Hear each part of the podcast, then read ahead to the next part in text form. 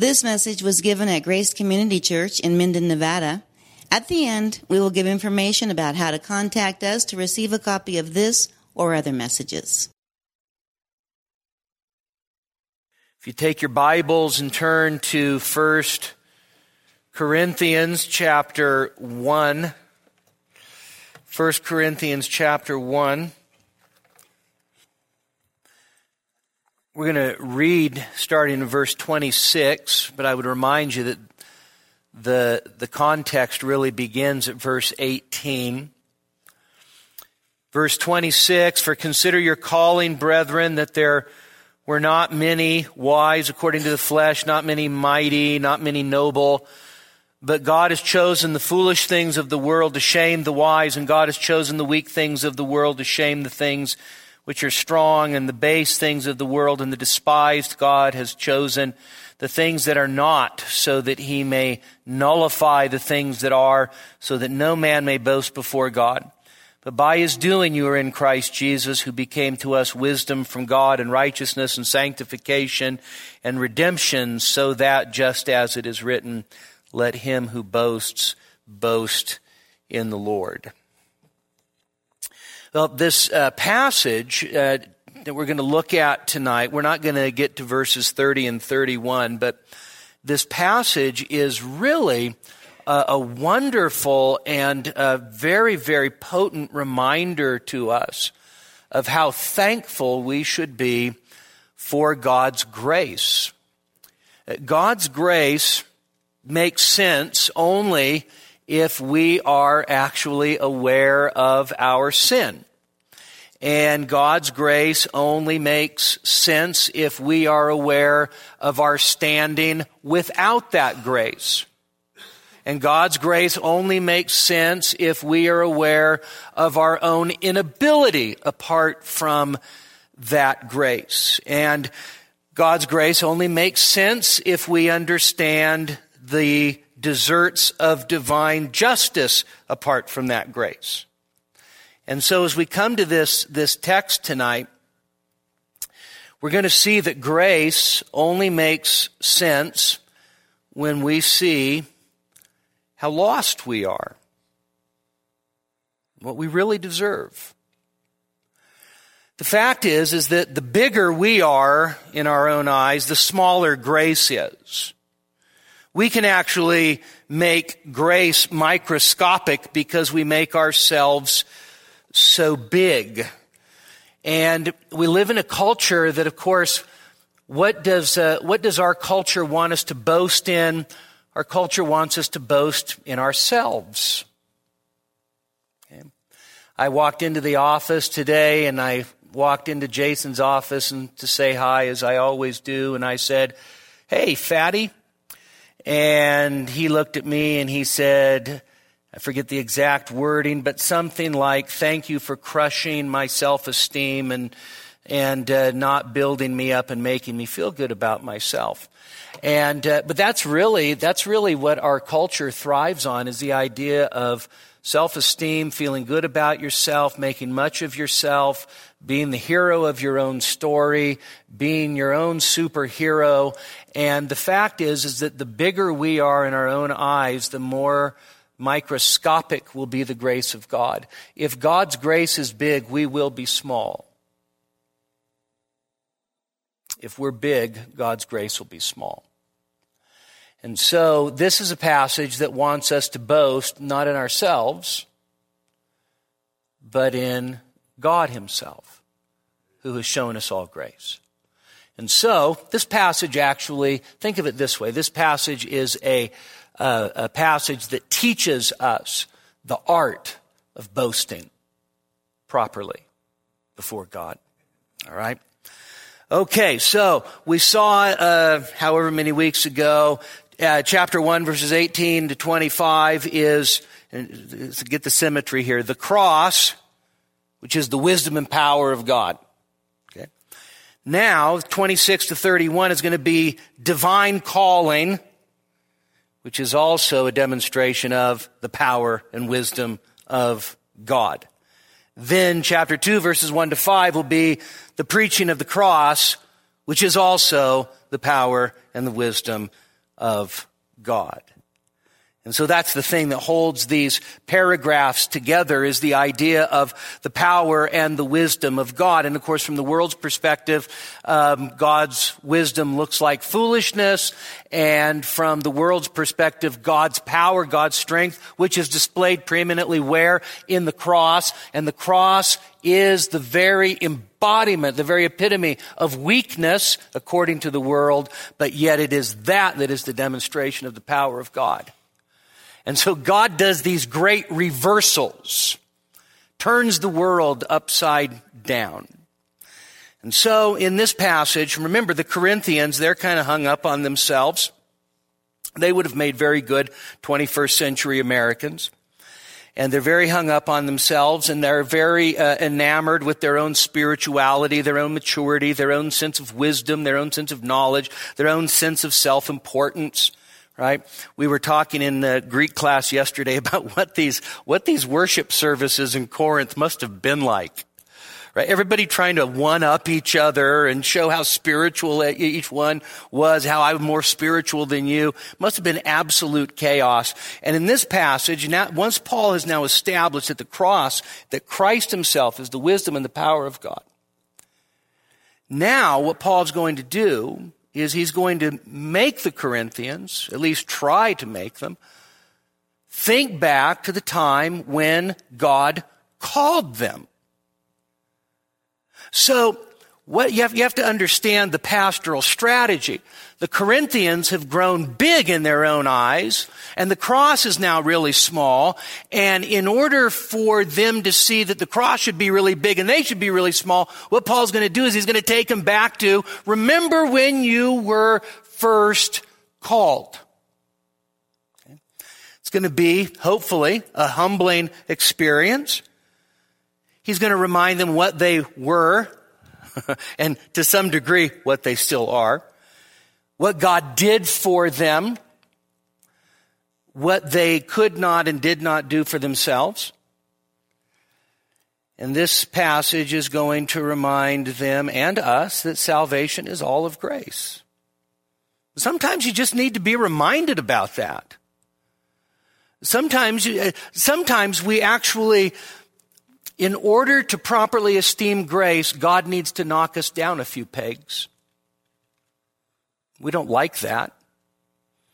But if we love grace, we'll embrace it. So, Robertson and Plummer, two old commentators, paraphrase this opening section like this For consider, brothers, the circumstances of your own call. Very few of you were wise, as men count wisdom. Very few were of great influence. Very few were of high birth. Paul starts off in verse 26 with a command, and that is the command to consider. Now, it, literally, it's just the verb to look, but the idea is to pay close attention to, to observe closely, to give close consideration. And so Paul's going to say, I, I want you to stop and I want you to ponder. I want you to think, heavenly, heavily consider something.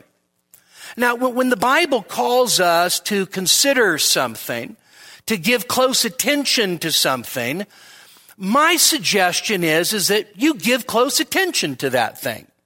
Right? I mean, if, if the apostle is calling on them and in a sense on us to give close attention to this, then it's, it's as if uh, the apostle is saying, here is a truth that I'm going to put in front of you and what I want you to do is I want you to give this close consideration. I want you to contemplate what I'm about to set before you. In other words, I want you to think. And I want you to think deeply.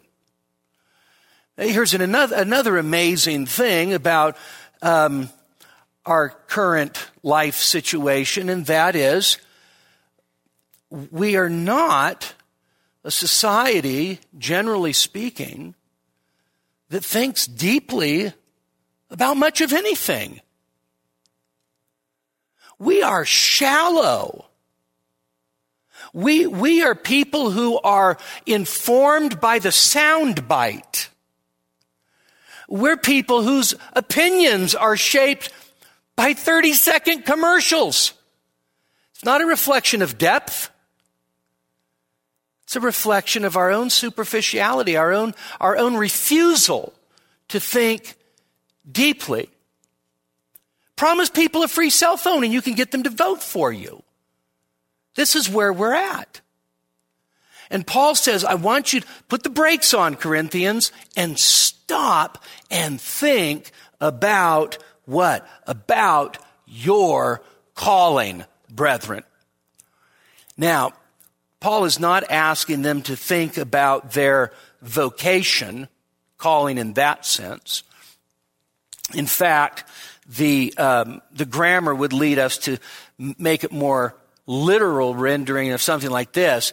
Consider the calling of you, brethren. What Paul is doing now is he's bringing back into focus something that he's already touched on. In fact, if you look at the opening introduction in chapter 1 in verse 2, Paul says, To the church of God, which is at Corinth, to those who have been sanctified in Christ Jesus, saints by what? Saints by calling. Verse 9, Paul says, God is faithful through whom you were what?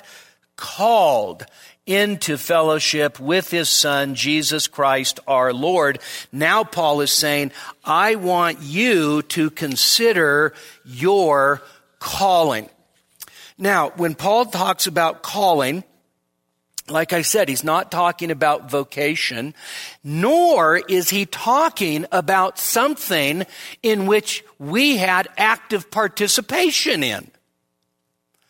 He's talking about something that God did to us. He's talking about something in which God was the actor. And we were the recipient.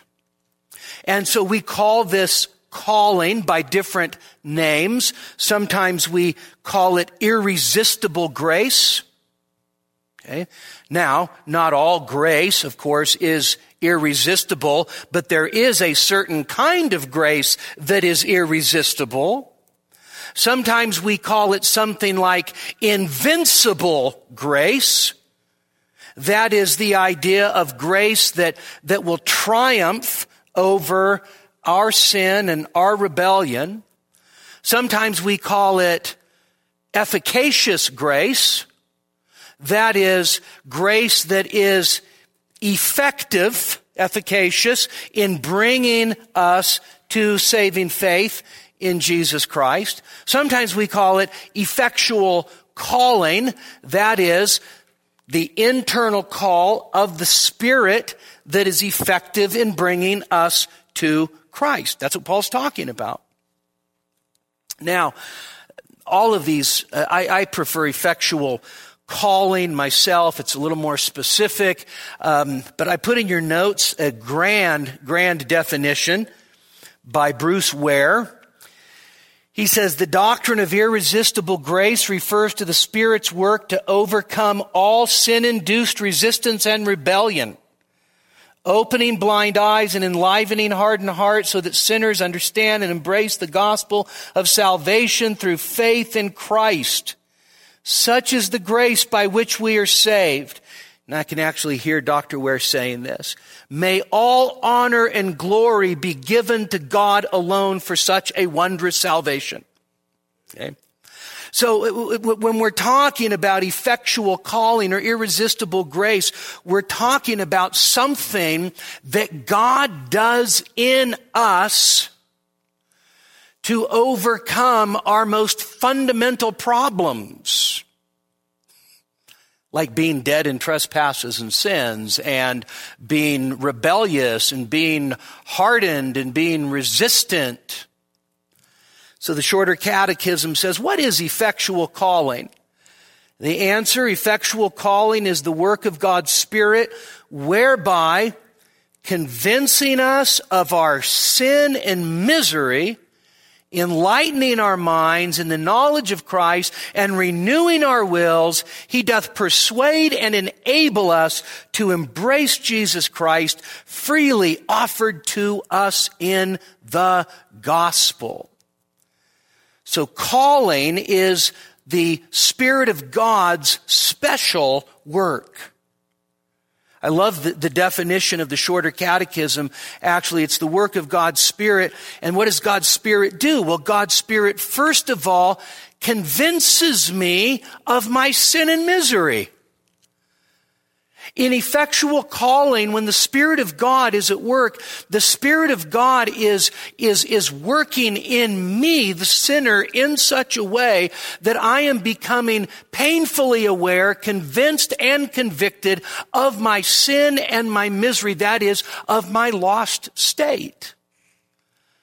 But the Spirit does more than just simply convince me of that. Notice, He then enlightens the mind in the knowledge of Christ. So, the things that I may have known beforehand as perhaps simple objective historical facts, which maybe I believed, maybe I didn't, in the sense of giving assent to them, now those truths burst upon my mind in a way that that, that, that the light of the gospel shines in my mind in such a way that I am now enlightened in the knowledge of Christ. I see Christ differently. And then he renews our wills. He takes that which is unwilling in me and works in such a way that I am willingly receiving the gospel. He works in me in such a way that I am persuaded to embrace, enabled to embrace Jesus Christ. And so, when we think of our conversion, we know that at some, some level, I chose Christ. But that's because he fixed my chooser first. If, if, if, if the effectual call of God does not happen in me, then I am doing nothing other than being a mere hearer of the word. Okay. So the effectual call of God's grace, first of all, it presupposes our depravity, our deadness in sin. Ephesians 2 1, you're dead in trespasses and sins. The effectual call of God presupposes divine election, right? Romans chapter 8, verses 29 and 30. Those whom he predestined, he also called, and those whom he called, he also justified. Right? Um, the Lord Jesus says that no one is able to come to me unless the Father who sent me draws him. Right? And so here is this wonderful, wonderful sense of being called by God. It is a supernatural work of grace. It's not something that you do for yourself. It's not something that you, you know, it's not like, you know, you, you, God casts his vote and the devil casts his vote and you cast the deciding vote. That's not the way it works. I've told you this before, but that's definitely not the way it works because this election, first of all, took place in eternity past. And so you were not yet 18, so you could not vote. Secondly, the devil is a, is, is, is a convicted felon and he cannot vote. So the only one voting in this election is God. And so Paul says, consider your calling, brethren. Consider that time. And, and of course, can Paul remember when most of these people were called? And the answer is of course, because it wasn't that long ago that he was in Corinth and preached the gospel there and planted the church at Corinth.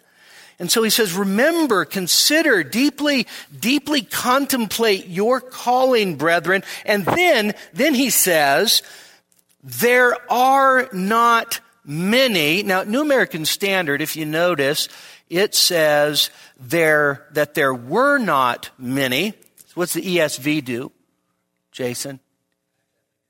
Oh, okay. Well, then you're right on. Okay. Um, does the ESV have were or are in verse 26? I rarely consult it, sorry. Okay. What's that? Were? Did somebody say were? Yes?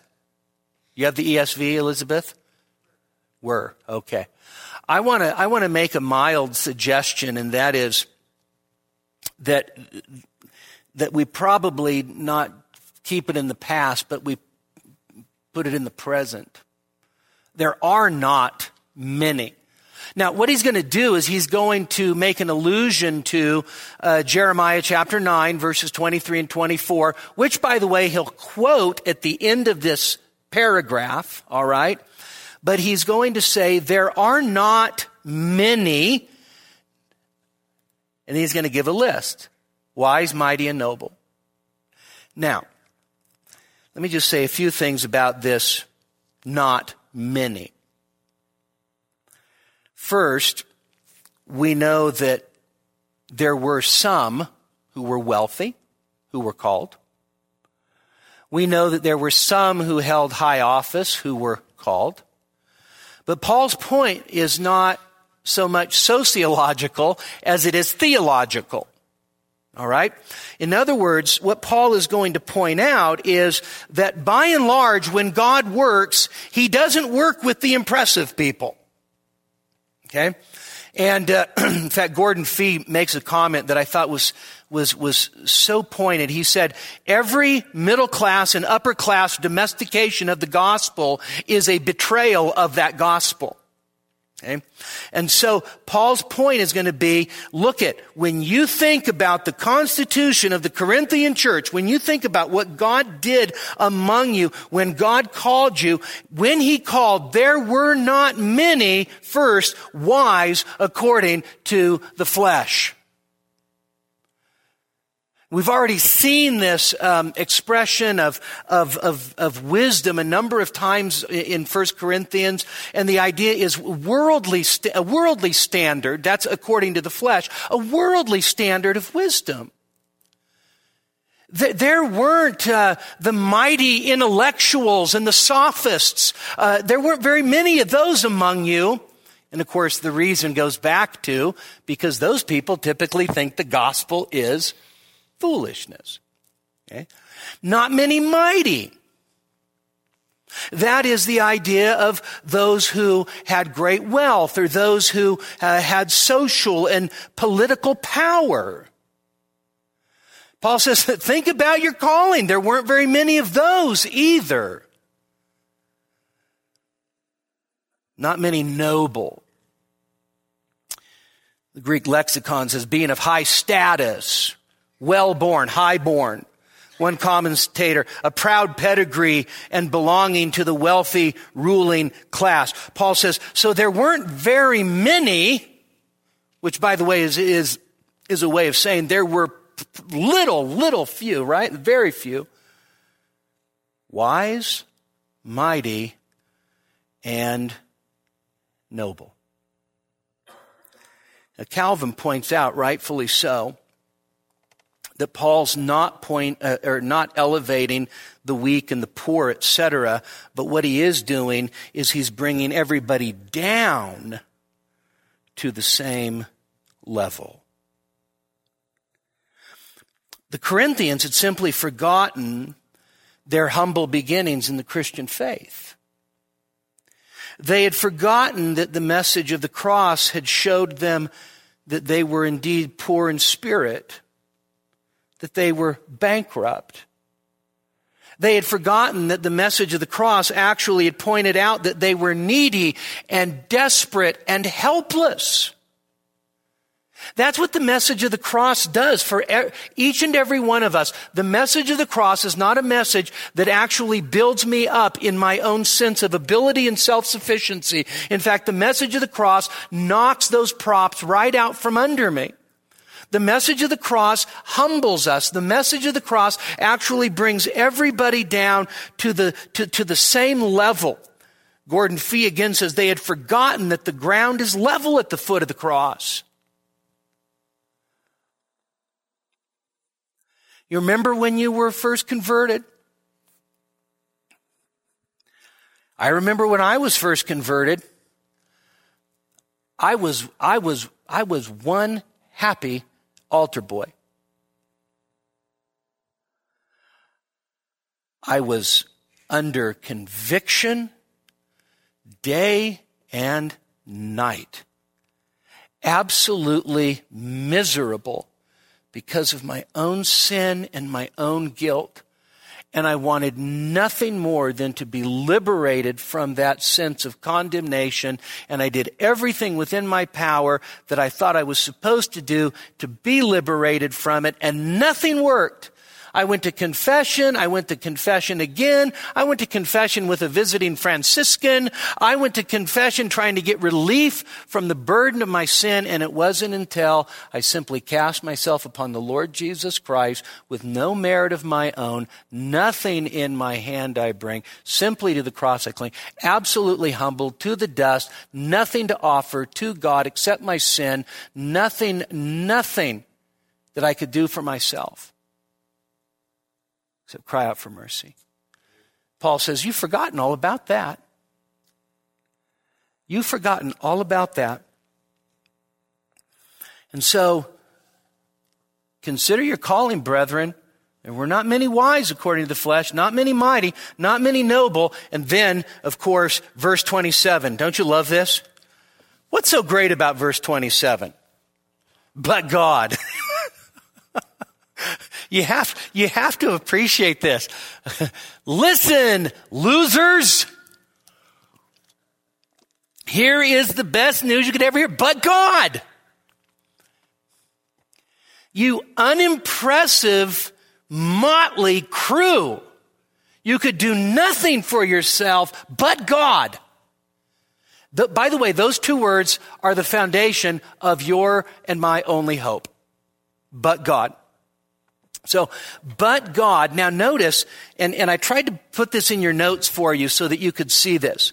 But God, and then notice, number one, the foolish things of the world God has chosen. 1.2, in order to shame the wise. The weak things of the world God has chosen in order to shame the strong. And then number three, and the base of the world and the despised of the world, God has chosen the things which are not, and then notice, in order to nullify the things that are. There is this really, there's this great symmetrical structure to this, but notice three times Paul repeats himself, but God has chosen. Now, technically, he could have just said it once and it would have carried the, the, the, rest of the sentence. He says it three times. God has chosen, God has chosen, God has chosen in order to reiterate the fact that all of this is of divine grace. And so let's notice the first thing. But God, and this is the order of the Greek text, the foolish things of the world God has chosen. Now, notice in your Bible it says foolish things. This is um, neuter. In Greek, you have masculine, feminine, and neuter. This is neuter. And so our translators puts in, put in things the foolish things God has chosen. Why neuter? Well, As one commentator puts it, these neuters indicate a mass in which the individuals have so little value that they are not counted as distinct personalities. And so Paul, in, in, in, in a, in a, uh, uh, in a sense of, of, of being derogatory, God has chosen the foolish things. These things, according to the world, don't even count as individual people. They're just the mass of the foolish. And Paul says God has chosen the foolish things. Would you have counted among the foolish things?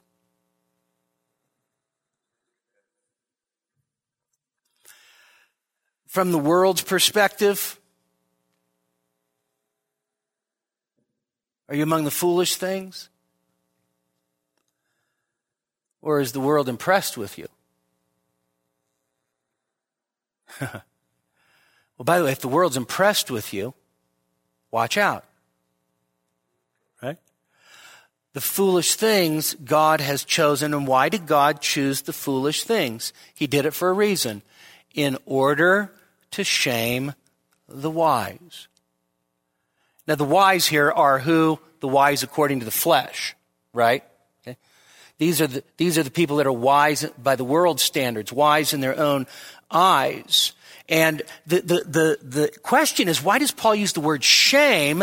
And the answer is actually quite magnificent because the idea of to shame someone is actually to bring public disgrace on a person. Now, by the way, the Corinthians lived in an honor culture.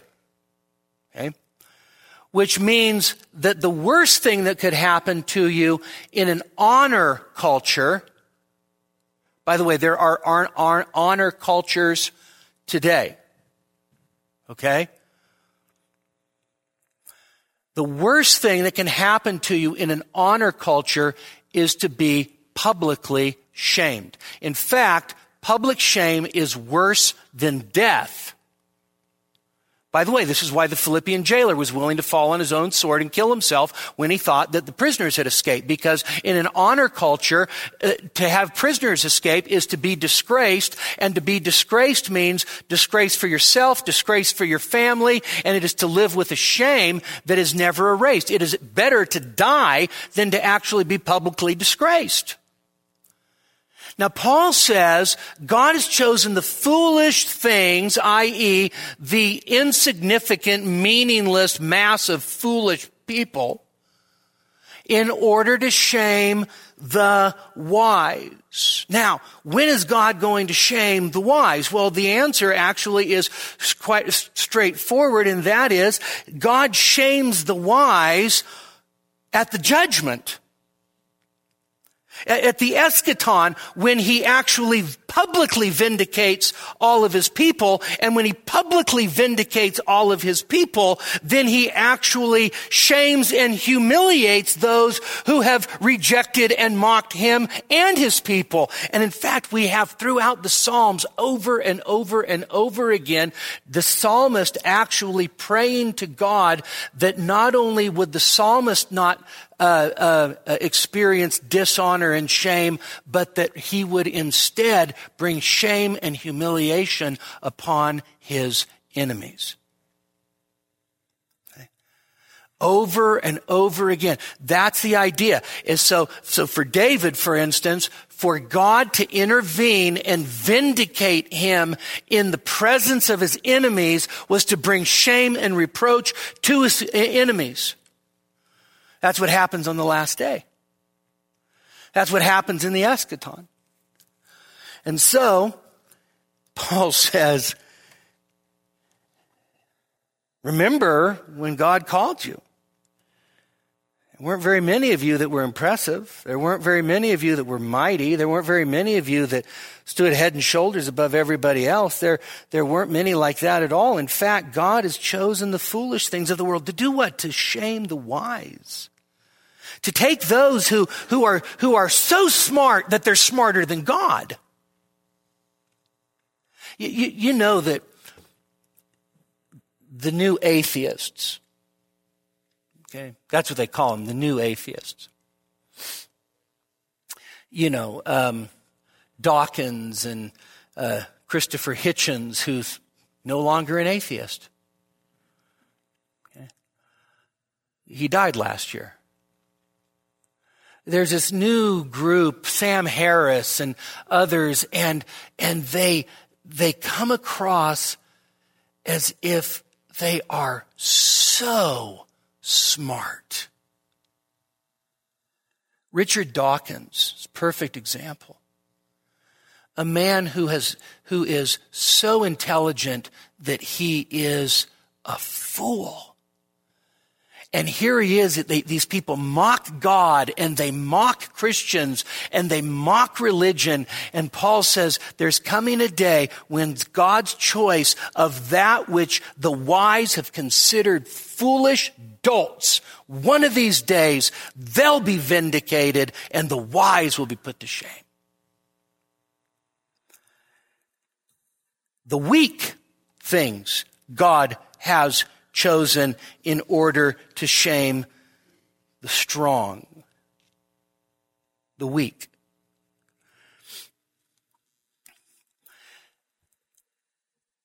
If you want to boost your ego, Christianity is not the faith for you. So far, we've been categorized as the foolish and now the weak.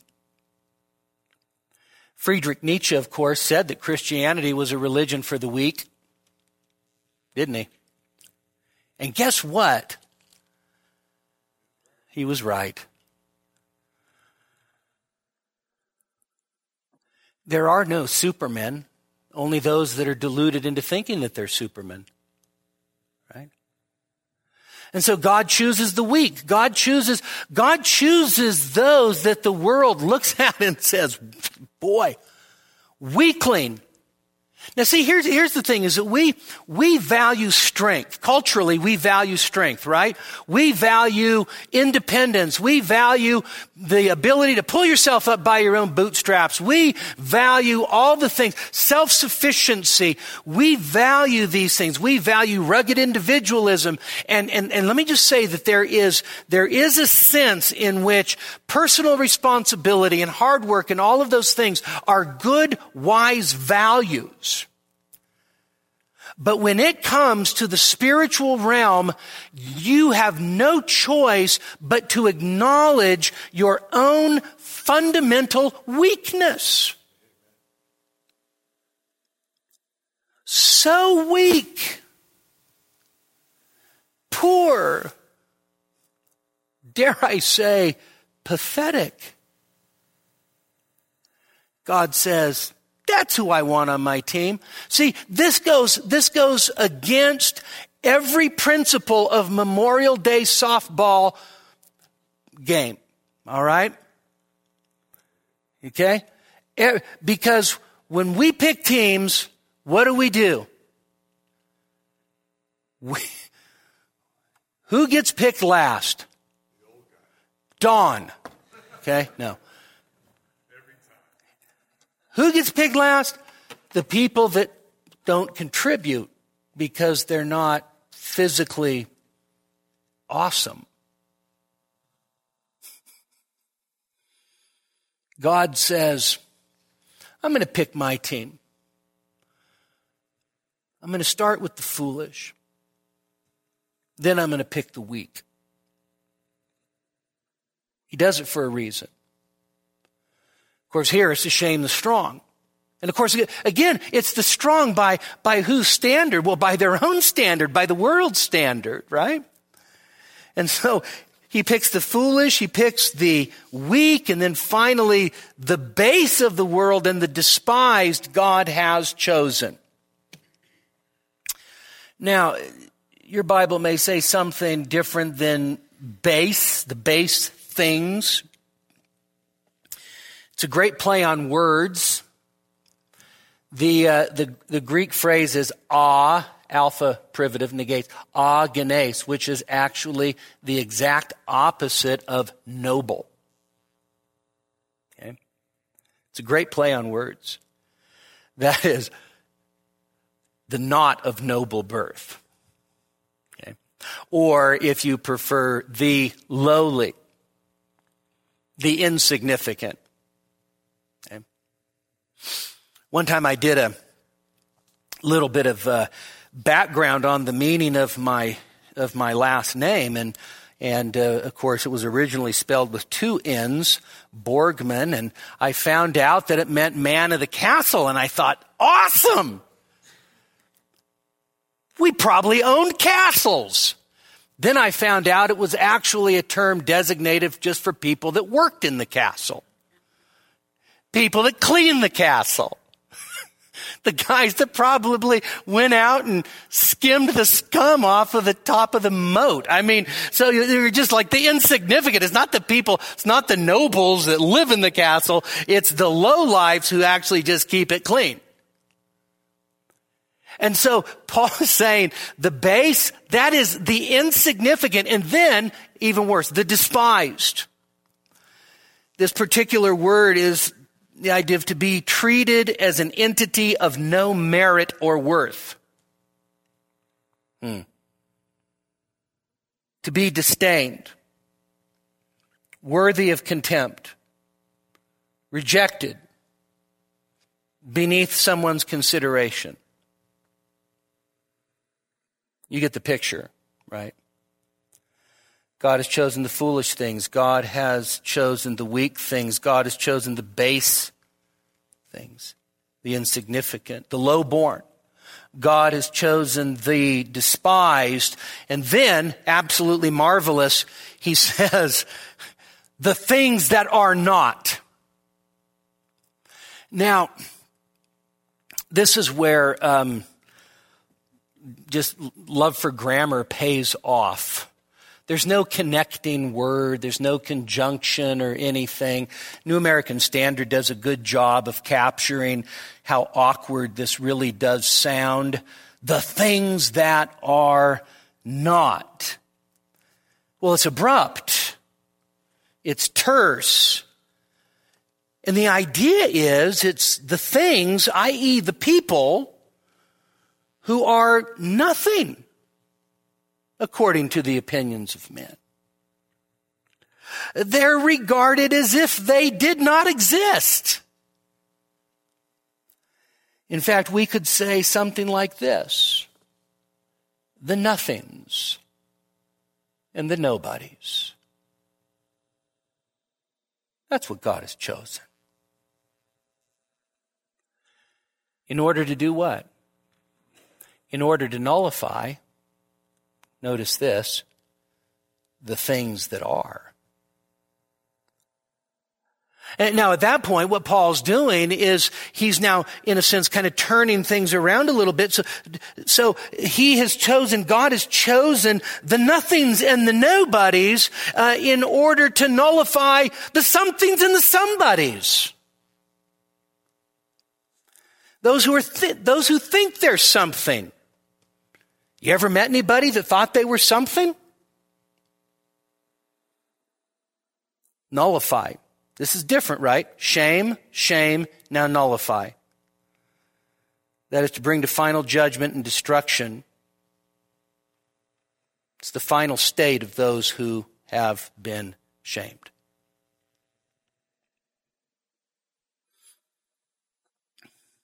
God's ways are strange aren't they? They are really strange. Um,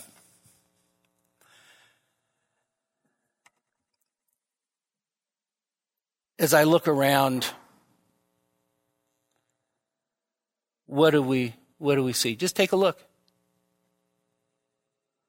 It's okay. Look around. Yeah, take a look. Now let me just tell you that even if the president were here, no, let's change that. Even if really? I'd have a different sermon. Say the governor was here. Okay? Okay. All right. That's, that's, that, that's fine. That's fine. Let's say the governor was here. High, high status. Okay. Let's say the guy who owns Tesla was here. Okay. Or let's say Bill Gates. Okay. Guess what? We would all be on the same level ground at the foot of the cross. That's Paul's point. That's Paul's point. God typically doesn't pick the governors or the presidents or the prime ministers. Now, I, I, did hear it said that Queen Elizabeth was actually, uh, upon reading this text, says, I am so thankful for the letter M. It doesn't say there are not any noble, but just not many noble. There are a few, but guess what? We're all, in, in a sense, we're all equalized at the foot of the cross. And it's not as if we're all elevated. It's that we're all put into the position where we really belong. That's the whole point is that, is that no matter who we are, the fact is, is that God doesn't delight in choosing the impressive and the strong and the mighty and the rich and, and He just, He rejoices in choosing just the ordinary people of the world that the world couldn't care less about.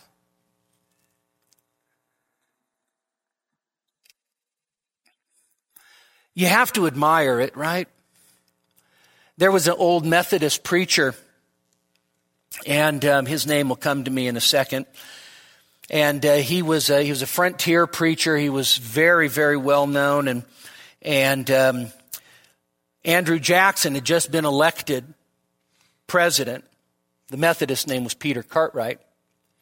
He was a he was a um, circuit riding preacher. That's all right. It's all right. Vic did it earlier. It's okay.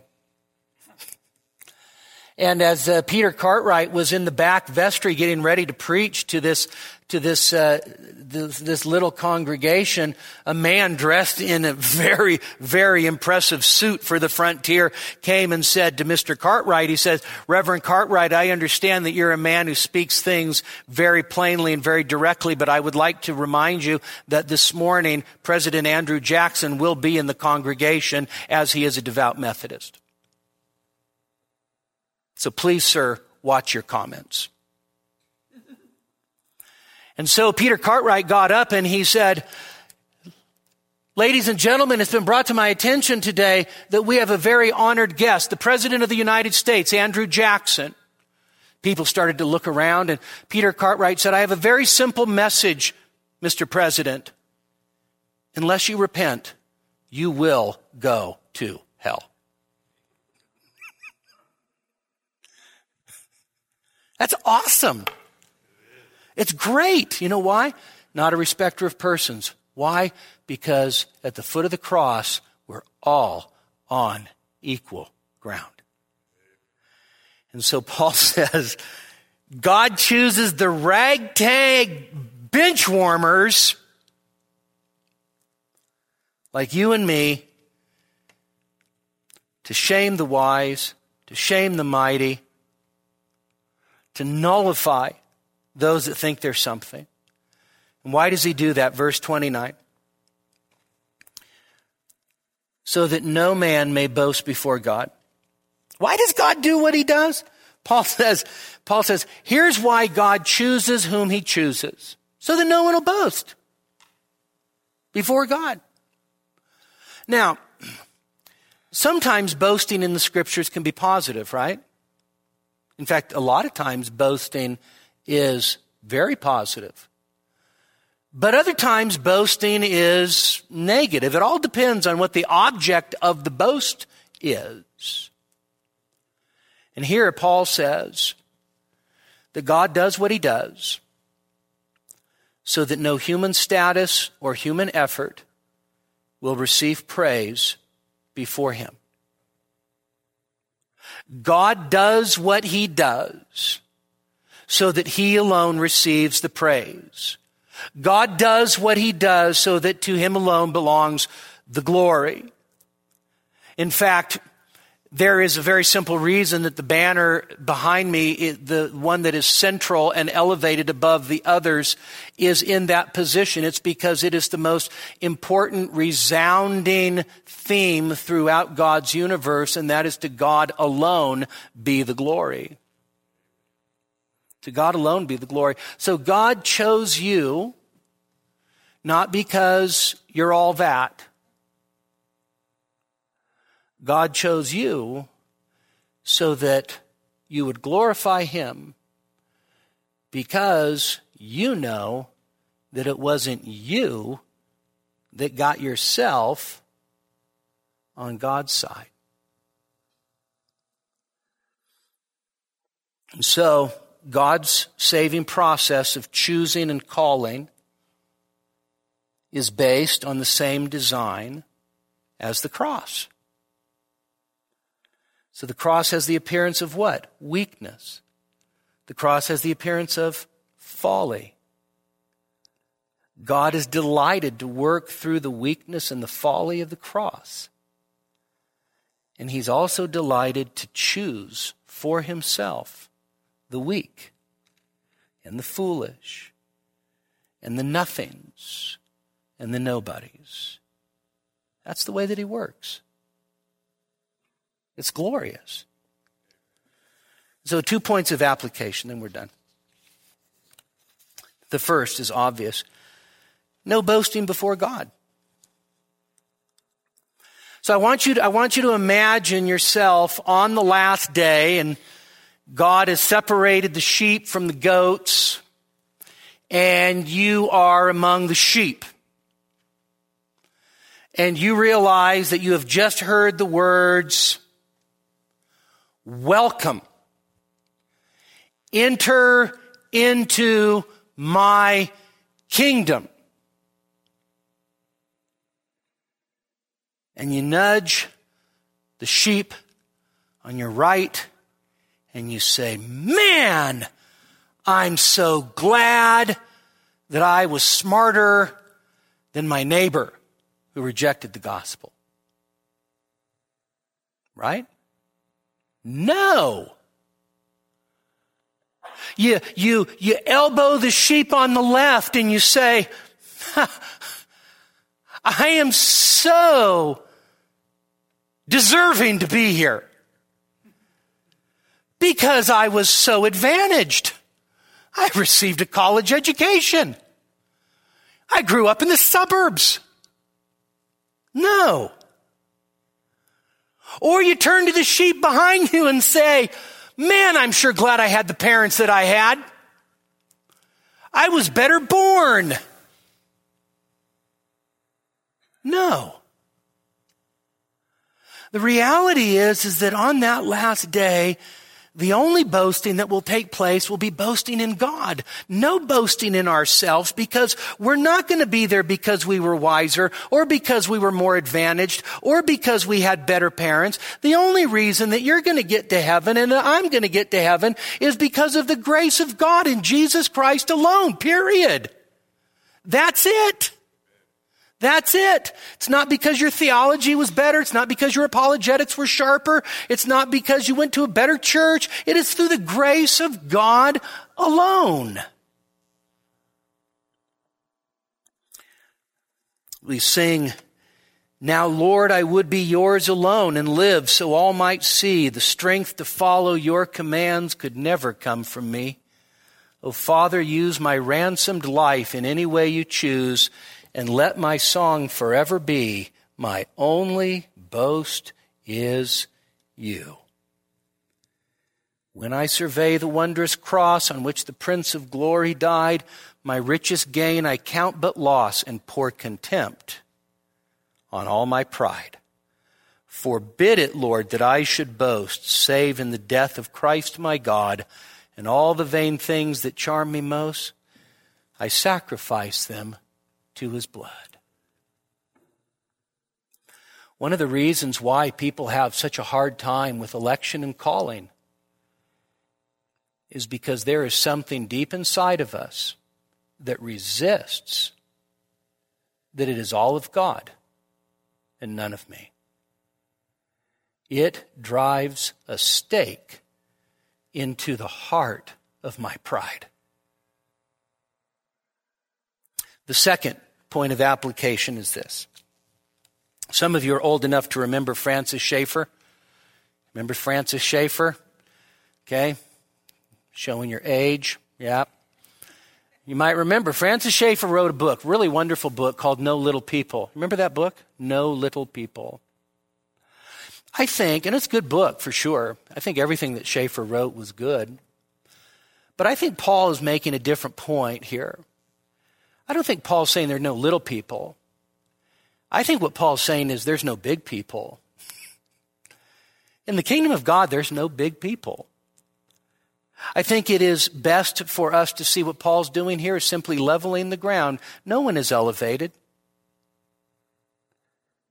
In this room, there is not, there is not, there is not different classes of people in Christ.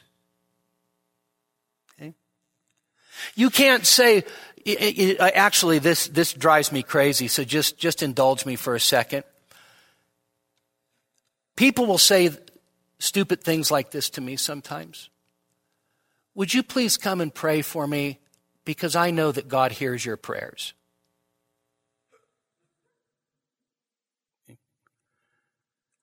Well, I know that God hears yours too. I'd be happy to pray with you. But don't think that I've got some hocus pocus magic because I'm a pastor. God no more hears my prayers than he hears yours, and the reason that he hears yours or mine is not because of us, but because of Jesus Christ alone. Right? So I, I don't have the ability to somehow, you know, do something because I, you know, I live, you know, 12 stories closer to heaven than you do. It's just not true. There are no big people in God's kingdom. We're all little people. Why? Because we're among the foolish and despised and the nothings and the nobodies. And so what, what, what, should that do for us? Well, I think that Paul's point is going to be that should profoundly affect the way that we treat one another. Okay? Not like this. I always knew you were nothing. I always knew you were nobody, right? But like this thanks be to God. We're all in the same boat. And there's not a single one of us here that's worse off than anybody else, and there's not a single one here that's better off than anyone else. All of us deserve eternal punishment. All of us have been given the grace of God, and God's done it not because you're awesome and I'm not, or I'm awesome and you're not. God's done it because He's God. Wow, could you imagine if we actually laid hold of that idea that all the ground at the foot of the cross is level ground, how we would treat one another? Paul's going to say that transforms the way you treat other people. And so thanks be to God that in eternity past, God decided to choose people like us. Thanks be to God that when He called us, he called us as the unimpressive, the ordinary, the outcast, those who had nothing to show of merit or value, the poor, the despised. That's us. Embrace it. Be happy about it. God gets all the glory that way. God's not interested in sharing his glory with you. So he chooses people that can make no claims. And he alone gets the glory. Let's pray. Father, we thank you so much for your love and grace which you have showered upon us. Father, we thank you for the great reality that although we were definitely the foolish and the weak, and the nothings and the nobodies, you chose us. Father, not, that's not, no reason for pride by any stretch. It simply should compel us to be the most humble people on the face of the earth. Father, thank you for our Lord Jesus Christ. In his name we pray. Amen. We hope you've enjoyed this message from Grace Community Church in Minden, Nevada. To receive a copy of this or other messages, call us at area code 775 782 6516 or visit our website, gracenevada.com.